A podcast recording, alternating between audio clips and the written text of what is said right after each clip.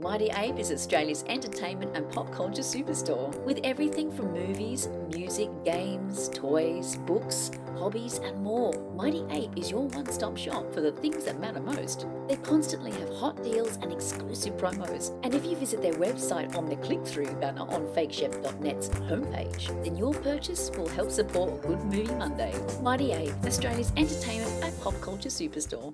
Good morning. Good morning.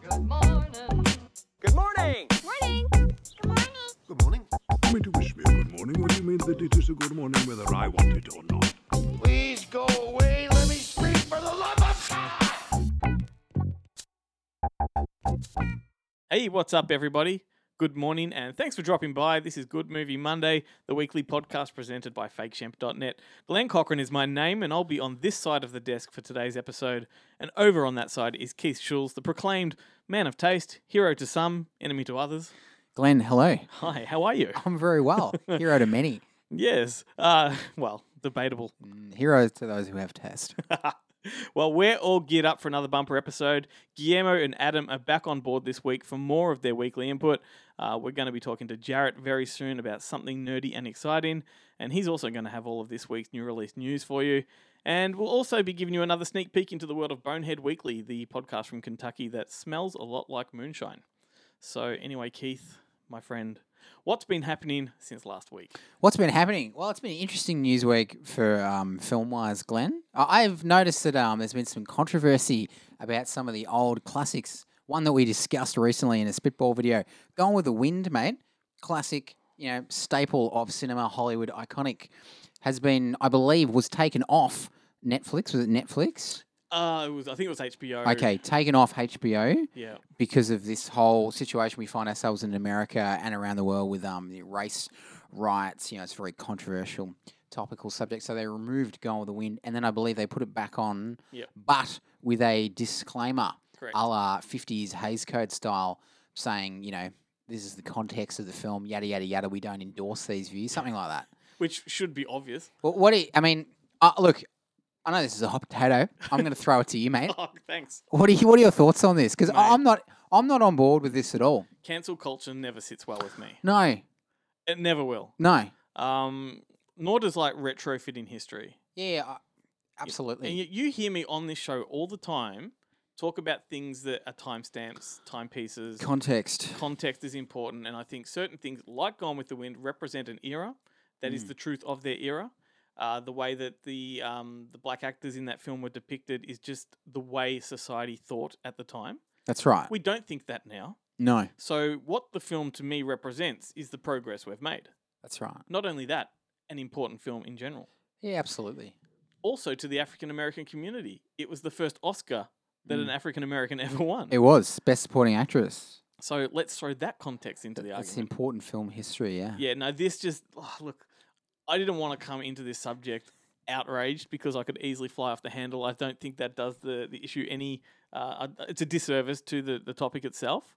That's right. Um, but you know what? okay, what kind of sensitive, uneducated generation needs to be cotton wooled at a preschool level like this? no, I totally agree. I mean, it's just it's basically film censorship, isn't it? Which we've always been against. Um, you know, we go back to the fifties. You know, with the Hays Code, Yep. there was a very limited amount that you could do in, in cinema. Um, obviously, we've progressed, but I think that this is a, like a, a regression. I think I basically I think if you need a disclaimer before a film, particularly one that is eighty-one years old, Mhm. then um, if you if you're a viewer and you actually need that, you require that as context Yep. for the film to help you understand it and to help you interpret it correctly. Then you shouldn't be watching movies. And I doubt, I doubt who's going to be offended by this film. Like, the That's right. people that are out, out, you know, outraged and all this, are not the people that are going to watch. it. No, that's exactly right. It's it's trying to rewrite history, reframe it. Um, anyone with half a brain will watch this film, recognize that it's made in 1939. It's like you're not going to watch an Alfred Hitchcock film for up to date current gender politics. Yep. You're not going to watch a Billy Wilder film for diversity. Yeah. Uh, you're not going to watch a James Bond film for um, empowering female characters from the 60s. Yeah. You're going to watch it for entertainment's sake, you're interested in films of that era, and you're going to have enough wherewithal to be able to interpret it correctly. So, I mean, the disclaimer for me is unpalatable enough. The fact that they actually removed it is, i- think, ludicrous. And of course, this is just a snowball effect because now everything's being pulled. Like in Australia, television shows like all the Chris Lilley stuff. Uh, Yeah. Little Britain has Fawlty. Towers. Fawlty Towers. A classic. Had, their um the famous uh, Nazi episode removed. Nazis, man. Well, how's this? Like They deserved even, it. They're even um. There's a petition to have Paw Patrol banned because it portrays police in a positive light. That's brilliant. Really? like I just find all of this absurd. This is not the world I want to live in. It's it's right. It's just I suppose you know not to get too carried away. It's just virtually virtue signaling. It's just symbolic gestures that from people who are comfortable that they don't want to actually cause real change. So it's just a virtue signaling um, exercise. Yeah. Which really it matter if Gone with the Wind plays on a HBO or not. It matters not. Like as in in the context of society, it's not going to change a thing. It's it's irrelevant Yep. to to causing any change Well, whatsoever. I also believe that, and I, I could be mistaken. So if anyone wants to fact check me on this, please do. I believe that the supplier in Australia has just deleted the item from catalog as well. you kidding? Yeah. Gone with the Wind. Yes. with that tasty new Blu-ray. Yep. Cat, that That- is that we talked disgraceful. about. It is disgraceful. yeah. It's, ludicrous. overly sensitive. Anyway, Yeah, we eh, look. Following on from last week's episode, I did disclaim that we would not be overly political on this show, so that's about where we'll leave it with that. yeah, it's just Um, it's just the principle of film Yeah, censorship. If you want to add your opinion to our, you know, our social pages, then please do. Uh, don't be surprised if we don't respond to those because we don't want to end up in a shitstorm. No. so shall we move on? Yeah, let's move on. All right. Well, keeping up with the uh, drive-in cinema release and screening news that we've been reporting on over the last few weeks, here's what's playing in Melbourne. Again, cheers to all of you non-Melbourneites who uh, stick it out with us every week when we go through this. Given that the majority of our listeners are from Melbourne, um, we'll quickly dish this out before moving on. The Coburg Drive-In, uh, they have a new retro calendar Well, up and running. So their website for the, the month of June um, has films starting tonight. You've got The Fifth Element wow, and you've got uh, Fear and Loathing in Las Vegas coming up, Jackie Brown, wow. Bridesmaids, The Shining. Dang. You've got The Notebook. Mm, You've got Ferris Bueller's Day Off. some classics. The there, Wizard mate. of Oz. the Wizard of Oz Yeah, is playing. but not Gone with the Wind. no, no, no, Um, the- got pulled. yeah, the Dromana Drive-In. Uh, this one is interesting. They're currently having a visitor's choice voting system on their website, so you can go there and vote for what you want to see screened, and That's most great. popular vote wins. I like that. That's sort of a people's choice thing. That's great. The Luna Drive-In will be screening too many films to list. Like they've got a really impressive lineup. Uh, some notable mentions: you got Jojo Rabbit, Ford versus Ferrari, The Conjuring, uh, The Invisible Man, The Joker, The Grudge, uh, and don't forget their new three million dollar candy bar. Yes, indeed. Screening Jojo Rabbit. Interesting. Yeah, you know what? I drove past the um the Dromana Drive-In last weekend, and I couldn't believe it. It was packed. Wow. Like it was just on dusk, and the car lights. That's were awesome. Yeah, it was absolutely packed to the brim. So it was really good to see. It's great. So make sure that you visit all of those drive-ins websites. Uh, climb back on board the drive-in train because it's exciting and it's fun. Wherever you are in the world, if you're not in Australia, then find your local drive-in. Go out and support them. I believe there's a massive boom in the industry over in America with this. Yes, sensational. It's romantic, you know.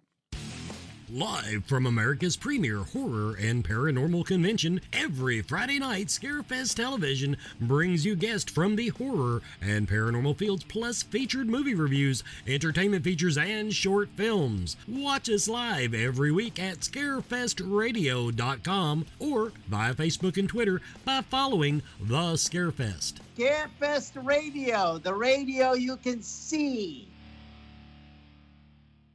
Okay, so by now I don't need to remind you that you can catch me on Scarefest TV every Saturday at 11 a.m., which is um, actually 9 p.m. on a Friday night American Eastern Standard Time. So check it out live, and if you do miss it, then you can also find my segments on the face. Then you can also find my segments on the Fake Shemp Facebook page and YouTube channel shortly after. But speaking of scary things, Keith, my friend, there is a new Evil Dead movie coming. Apparently so, Glenn. Apparently so, mate. Are you excited? I'm beside myself. is number four, is it? Well, technically number five. Who um who's helming this one? well, about to tell you, but um, I suspected that you probably wouldn't want to participate as heavily in this one as I do. Look, probably not. so no. we've called in the big man, Mr. Jarrett Garn. He's back on the show to have a little chin wag. How you going, mate? Good man, yeah, really good, really good. Very excited about this Evil Dead news. It's awesome. So, what do you make of it? it just completely blindsided me. Like, I just didn't know what to think.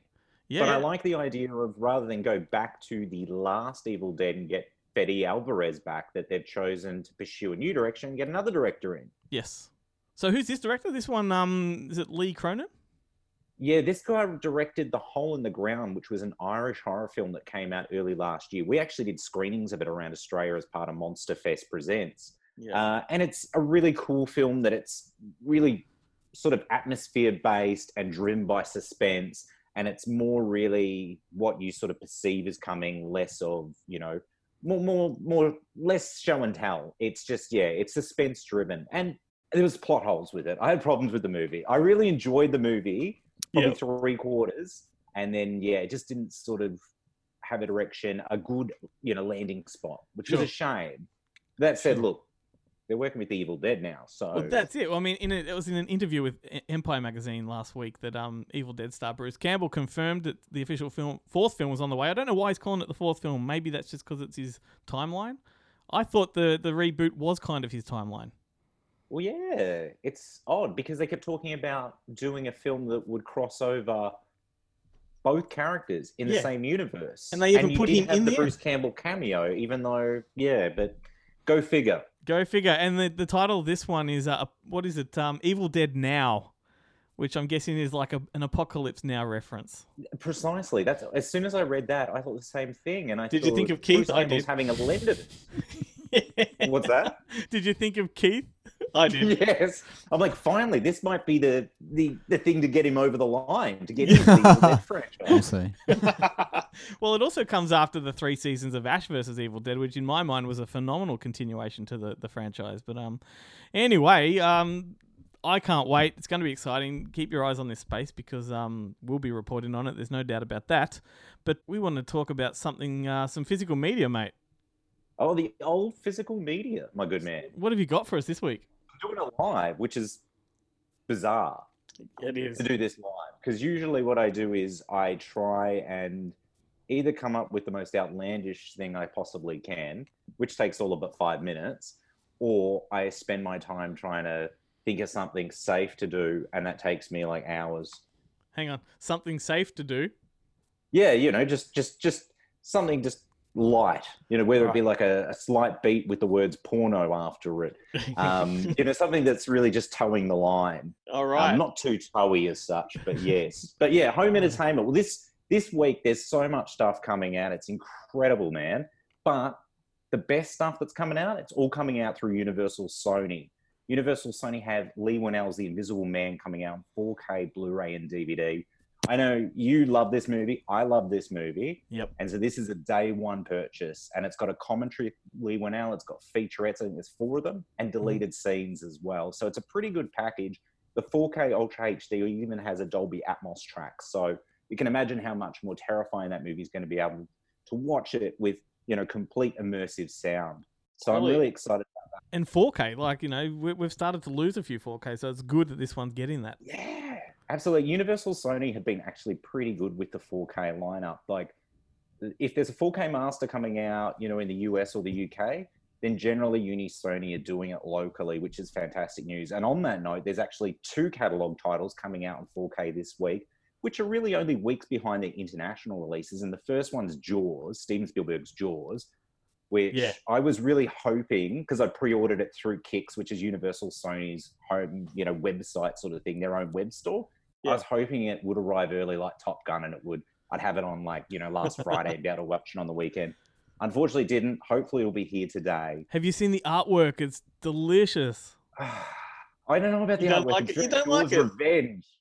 It's like why can't they just stick with the original art? Now Well, it looks yes. like Jaws of Revenge. But that said, look, I like it's all about the content. It's what's inside that counts. uh, and they've got And- all the archival In this case, the title is inside his mouth. exactly.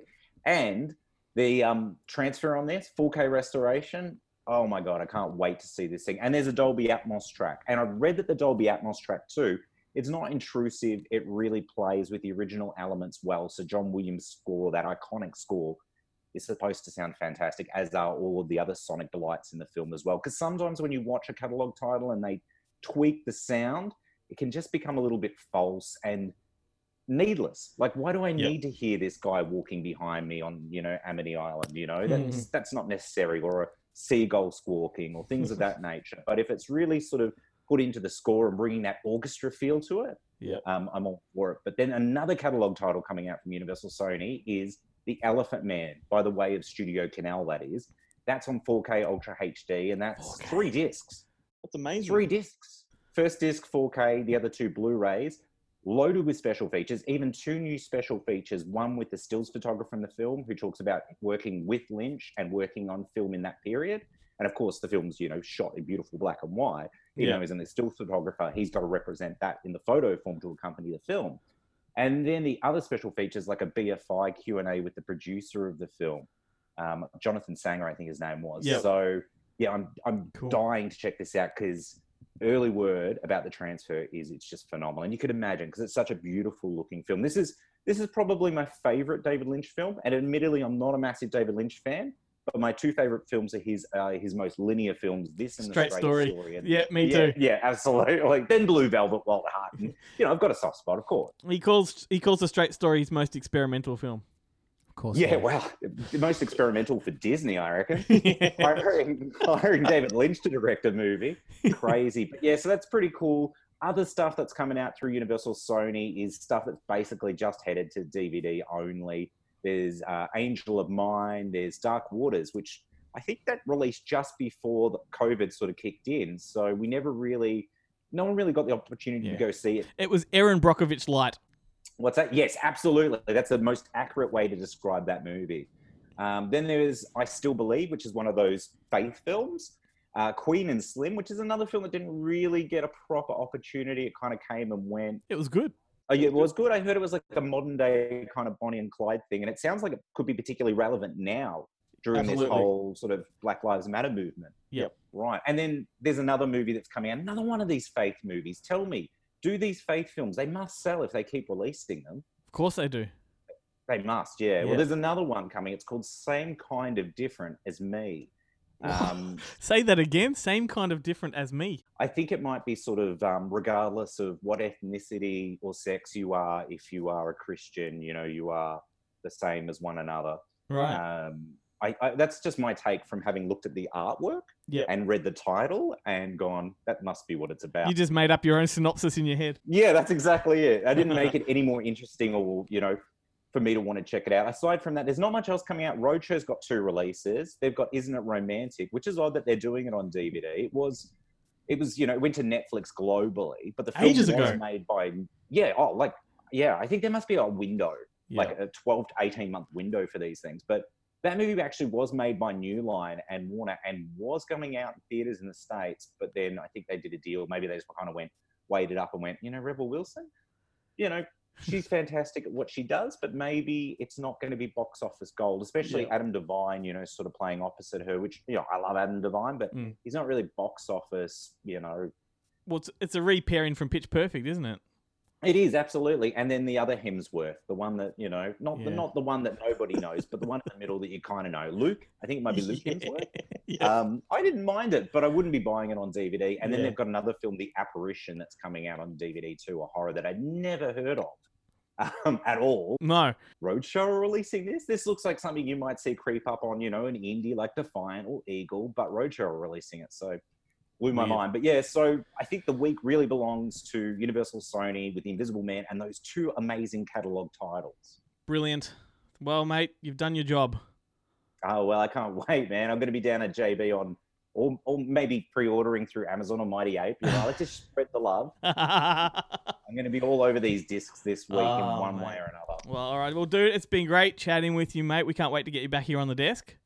Can't wait. And now uh, we're actually going to hear a little bit about what's screening on uh, this Friday's Fright Night. All right, see you guys later. There's something strange happening over at the old Monster Fest place. Late every Friday night, strange sounds can be heard emanating from their Facebook page. Menacing lights flashing from mysterious posts. You've had a good movie Monday. Are you ready for a Friday fright night, night, night, night, night, night, night? This week, Friday, June 19 at facebook.com slash Monster Film Fest. It's marathon time. So slip on your sneakers, pull up your tracky dacks, and get ready to keep it secret and keep it safe as we play three films back to back featuring genre queen Pollyanna McIntosh. Starting at the all new time of 7 p.m., Monsterfest is proud to present The Woman, Let Us Pray, and White Settlers. Savage, violent. The only thing wilder than this, Pollyanna, is a taste for carnage. Have you got what it takes to spend the night with Monsterfest and Miss McIntosh? Be there if you dare.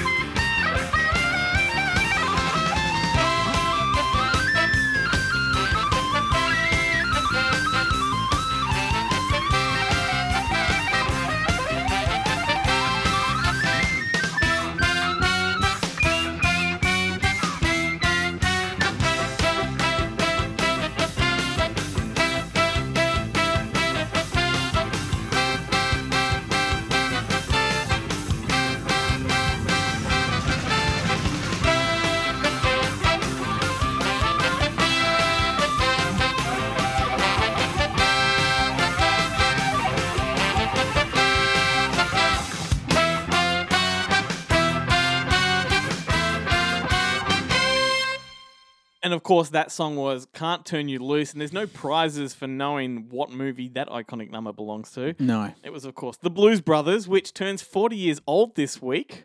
Are you a fan? Oh, absolutely. Yeah, no, as a childhood favourite, which I actually watched maybe six months ago. I mean, I've watched it a number of times since I grew up, obviously. But yeah, I mean, I was it. about to say this is a big part of my childhood. I Mm. mean, I'm sure there are so many kids out there, you know, from the 80s and 90s that had the sunglasses and the fedora hat and used to perform these songs in front of their families. yeah. I I, did. I think it's the first film you. s- It can be one of the first films you see when you're a youngster. That's a little bit edgy. Yep. It's a little bit grown up. Yep. Um, you've got these cool characters who are breaking the law. It's perfect for It like an is. eight, So, nine year old. It was directed by John Landis, um, co-written by Dan Aykroyd, uh, the Blues Brothers. It was released in 1980. It was the first film to be based off a Saturday Night Live uh, sketch. Yeah. Um, Aykroyd and John Belushi had left the show the year before, so it was sort of a big deal for them to be Yeah. making this film. Well, they used to do gigs as the Blues Brothers, didn't they? Is that correct? Yeah, well, They, st- and they still do. I mean, Yeah. Belushi doesn't, but his brother does. yeah. You know, House of Blues is the, the club that Dan Aykroyd set up, and Yeah.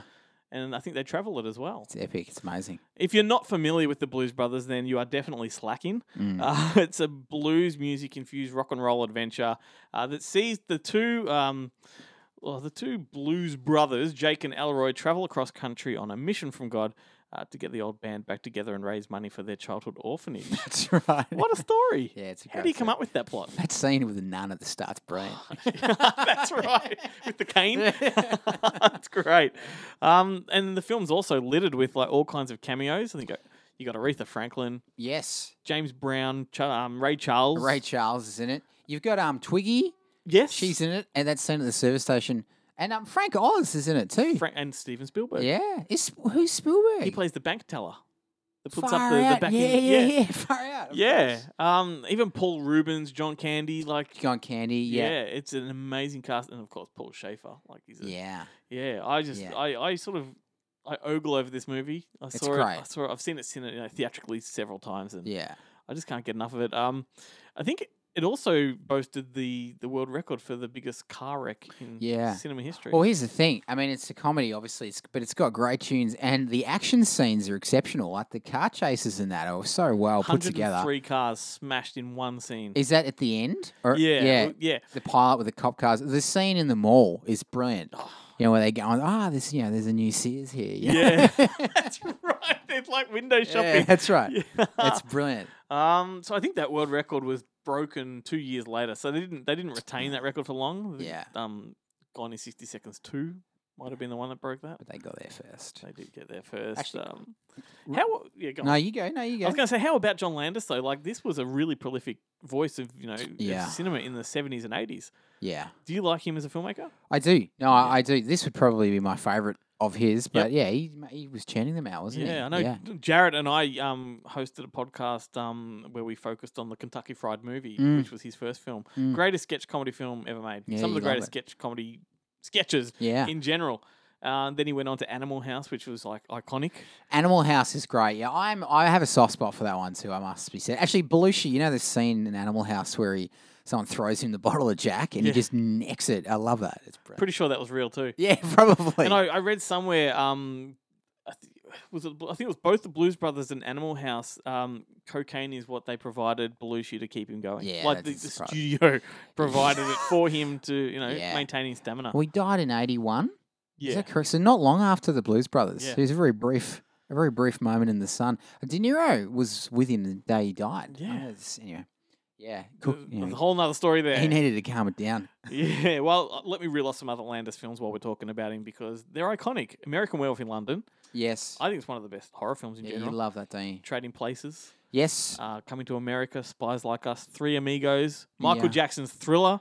Mm, oh, of course. Yeah. Um, and of course, you know, he fell out with Spielberg after the Twilight Zone movie and all of the, the disastrous events that took place there. What do you think of that film? I don't like it very No. much. I think there's two really good segments and Yeah. some pretty average fodder. Yeah. Yeah.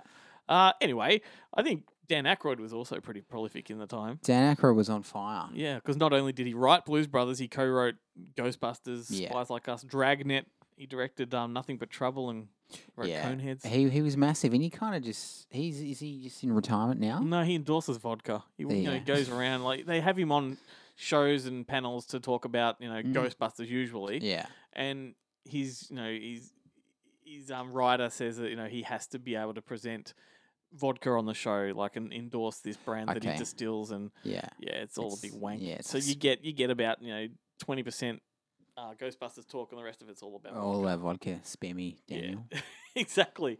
What do you think of Blues Brothers two thousand? I was just about to ask you that.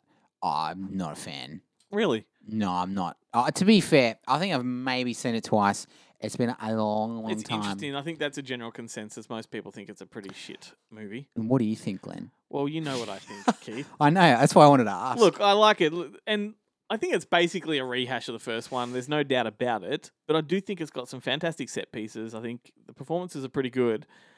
Um, but I like the the interesting concept of turning the duo into a quartet. Mm, So there's four of them.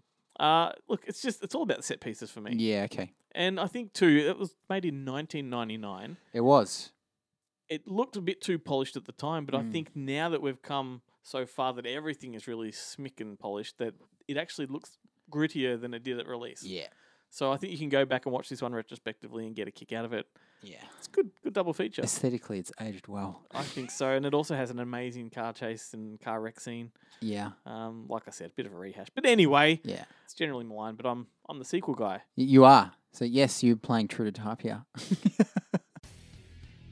Hey guys, it is Adam here from Adam's Just Seen with another Good Movie Monday recommendation. And I could go two ways this week. I could go Team Glenn or I could go Team Keith. And I've decided to go Team Keith and review a Bond movie, which is actually kind of surprising me because I have never been the biggest Bond fan, but I am changing my tune. All of the Bond films are currently on Stan, streaming in glorious high definition. And so the other night I decided to go back and watch Casino Royale, the movie that started it all for Daniel Craig.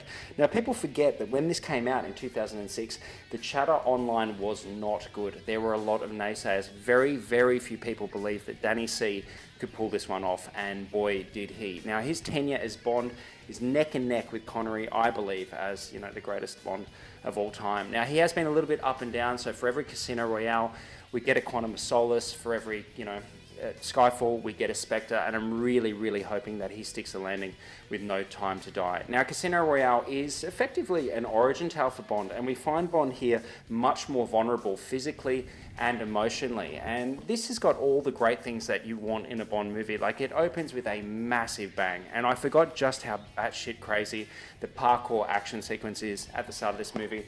And it gave my television a serious workout. The locales are absolutely gorgeous. We've got a classic villain here. You've got Mads Mikkelsen, and I think that the great thing about you know the villainous interplay in this movie is is that you know look playing cards isn't that dynamic, but between Daniel and Mads, there is just this tension, and there is, you know, and they're really elevating that this, and both of them have gone on to be truly acclaimed actors. And look, the absolute secret weapon, you know, the absolute ace in the sleeve in this movie is Eva Green as Vesper Lynd. She gives this movie a complete soul. And the thing is, Craig is trying so hard here to be tough and to be stoic.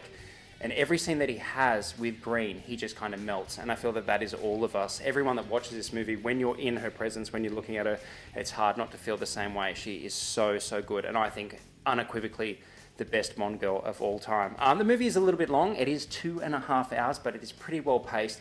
And it has a spectacular final action sequence where buildings are literally being submerged. So yeah, look, if you haven't revisited this one since 2006, come back to it. It holds up really well. A big reason for it holding up so well is that they decided to scrap all the gadget heavy stuff that had weighed down the Brosnan versions and instead they've gone for this kind of visceral bone crunching action that could be found in the Jason Bourne movies. So much more realistic and much yeah, definitely much more visceral. So this is a rock solid 4 stars for me. It is only kind of beaten by Skyfall by just kind of a nose. But I just think that Skyfall has the most amazing cinematography by Roger Deakins. So that's why that one wins by a nose. So Casino Royale, check it out on Stan. Go and revisit it. FYI, once a year, I do look up 83, 84, 85 Sears catalog wish book because I go through it going, God, I wish I had that. God, I wish I had that. It's really sad. I did this three weeks ago before I went to bed by No, myself no, with the I- light on. I, I I remember as a kid, and of course we. Ninety percent of the time, my parents couldn't get half of the stuff that I wanted. But uh, that my parents used to, we get it in the mail. My dad usually would say something. You know, when I was a kid, you could order a horse through Sears, which was true. Um, By the way, your parents lied to you. They're, they weren't poor. They just thought you were an asshole. Is he in bed? Get the caviar. Uh,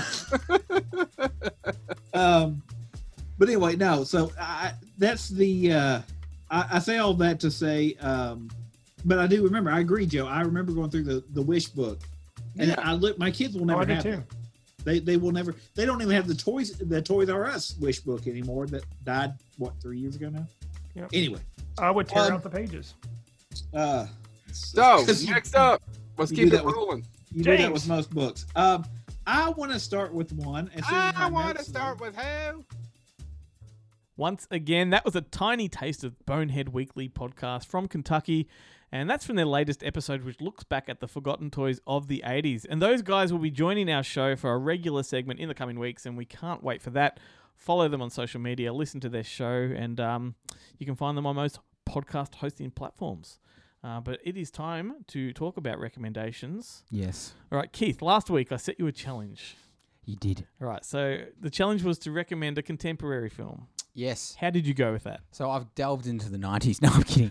I yeah, I've now I've got something from Awesome. I got something. I got something from 2011. I was going to say it's not like um, Tarantino's latest. To be fair though, I have recommended a film from the 2010s previously, although it was a doco. Anyway, Digress. yes, there is a digression. I just wanted to put that out there, people. This is number two.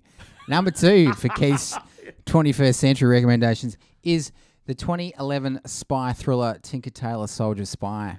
Wow, mate! Even with the challenge set, you played to type very well. Hats off to you, sir. I found a way of making it, of Keithifying it, by Tomas Alfredson. There's a new T-shirt for us. Yes, indeed. Um, this, I feel this film. I don't know. I'm sure some of our view, listen, viewers, listeners have have seen this. I know it was commonly or is commonly criticised as being somewhat dull, perhaps boring. But I'm of I'm of the opposite opinion. I think it's quite a captivating thriller, a slow burner, subtle, an incredible cast. It's obviously based on the famous '80s John le Carre novel. Uh, you know, in the uh, in the Cold War, George Smiley, who was played by um, Gary Oldman, brilliantly played by Gary Oldman, previously played by Alec Guinness, is tasked with um, searching for the mole at the top level of MI6. Mm. It's set in the 70s. Brilliant production design. A cast, Glenn. Let, let me throw this at you. First, you've got an Oscar nominated role from Gary Oldman. You've got Mark Strong. You've got John Hurt. You've got Toby Jones. You've got Benedict Cumberbatch. You've got Colin Firth. You've got Stephen Graham. The boys. it is a lads Tom movie. Hardy is in it and he's sensational in it. You're right. I mean, far out. Need I say more? If you want a- a slow burn thriller, don't expect a you know like an action packed film, but you know it's got a great twist. It's got intrigue, and it's melancholy. It's all about you know changing eras. I would highly recommend it. It's shot beautifully well. Tomas Alfredson, I believe, made Let the Right One In. Yeah, I think I so. think, I think so. Yeah, it's a great Mm, fact great- check alert. Yeah, yeah. Don't quote me, but I, I'm going with it. Great film that is. But yeah, check it out. I've seen it once and I enjoyed it. Yeah. and I should revisit. It's it is rewatchable. It actually gets better. I think the first time I watched it, I'm like, I enjoyed things about that. Little dull, not what I was expecting. I've seen it a few times now, and I'm like, yeah, it's a real grower. Mm. So give it a bash with a nice Alright. hot cuppa. Okay. uh, for my recommendation, I'm going right back to 1977. Ah, here we go, son. Uh, it's a disaster movie. Do you want to have a stab in the dark? 77 disaster film. Oh, it's not. It's not airplane, is it? It's not. So this one is Roller Coaster. Okay. It's a pretty cheesy flick, but damn if I don't love it. So, look, it came about during that glorious time when disaster movies were all the rage. You had Towering Inferno. Towering Inferno. Yeah, Earthquake, Poseidon Adventure, Yes. airport movies. Classics. I love them all. Uh, and I guess this one, they were kind of scraping the bottom of the barrel when Mm. they, they came up with the concept for this one. How's this, though? The poster declares Roller Coaster is a suspenseful melodrama of the sort that Alfred Hitchcock does best. Oh, that's brilliant. Does best. Does best. That's the New York Times. That's that's hilarious. Absolutely nobody else agrees with that sentiment. No. That's probably because you used to say a thriller's like a roller coaster. Yeah, but it does star George Segal.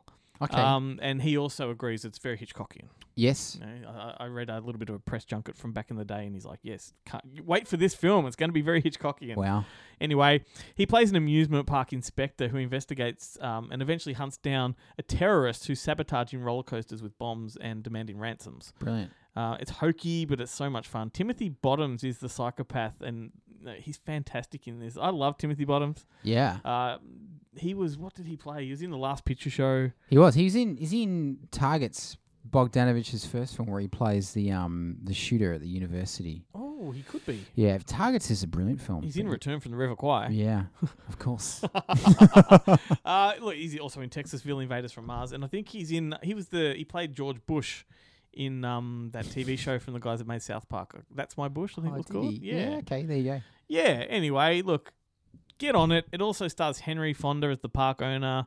Um, Fonda? yeah, he's in it. You know, back then, if you had a disaster movie, you had to have a big bill name. Yeah, you did. Even if they're washed up at the time. Yeah. Um, we spoke about him on We a recent did. video. Fonda. Yeah. But interestingly, it's also the debut of um, Helen Hunt Wow. and Steve Guttenberg. Wow. Okay. Yeah, so anyway, roller coaster, get on it. It is dumb. Yeah. But it's fun. Should we give away some movies? We should. All right. So last week's contest winner is Ryan Kendall, um, whose likes and support never go unnoticed. So thank you very much, Ryan. Uh, we're going to get some juicy films to you in the post. Thank you. um, So for next week, if you want to win some movies, just keep being legends and interacting with us on social media, and we'll just continue to throw free stuff at you. Like, comment, share, all of the above. Facebook, YouTube, wherever. Uh, so it's been fun chewing the fat with you all again for another week. That's us for now. Uh, thanks all of you for being part of this ever evolving thing of mayhem that we do. We love doing it, and um, we'll be back next Monday with the first of a two part interview with filmmaker Kimble Rendall, who Mm. made the film Cut, Bait 3D, and Guardians of the Tomb. A real genre maverick there. Yes. Um, cheers to the regulars, Jarrett from Monster Fest for for joining us on this show. AFCA chairman Adam Ross, Guillermo from Screen Realm, and uh, some added cheers to the guys from Bonehead Weekly and the Motley Crew from Scarefest Television. So here's another incredible tune to take us out. This time from Blues Brothers 2000. It's uh, "Season of the Witch" by Dr. John and the Blues Brothers. We'll see you next week, everyone. Good movie Monday.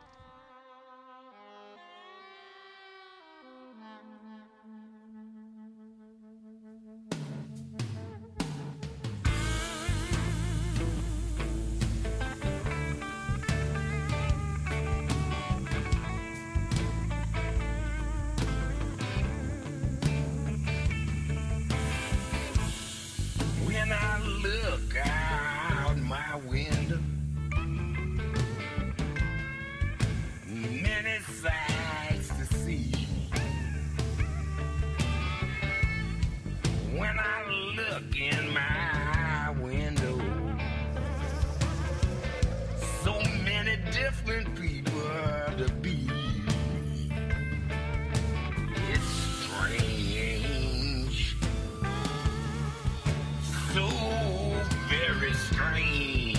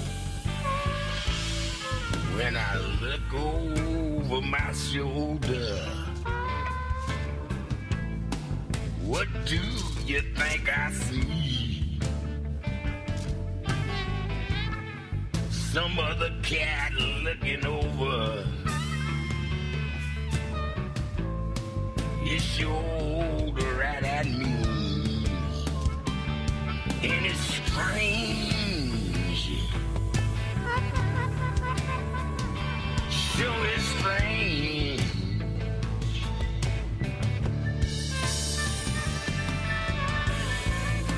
got to pick up every stitch.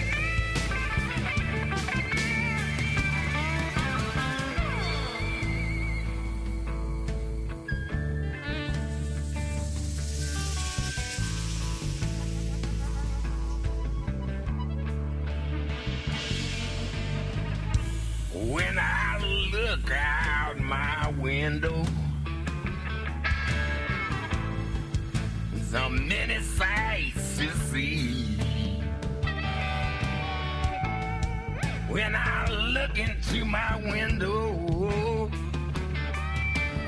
So many different people on the be. You got to pick up every stitch. Rabbits running in the ditch. Beatniks are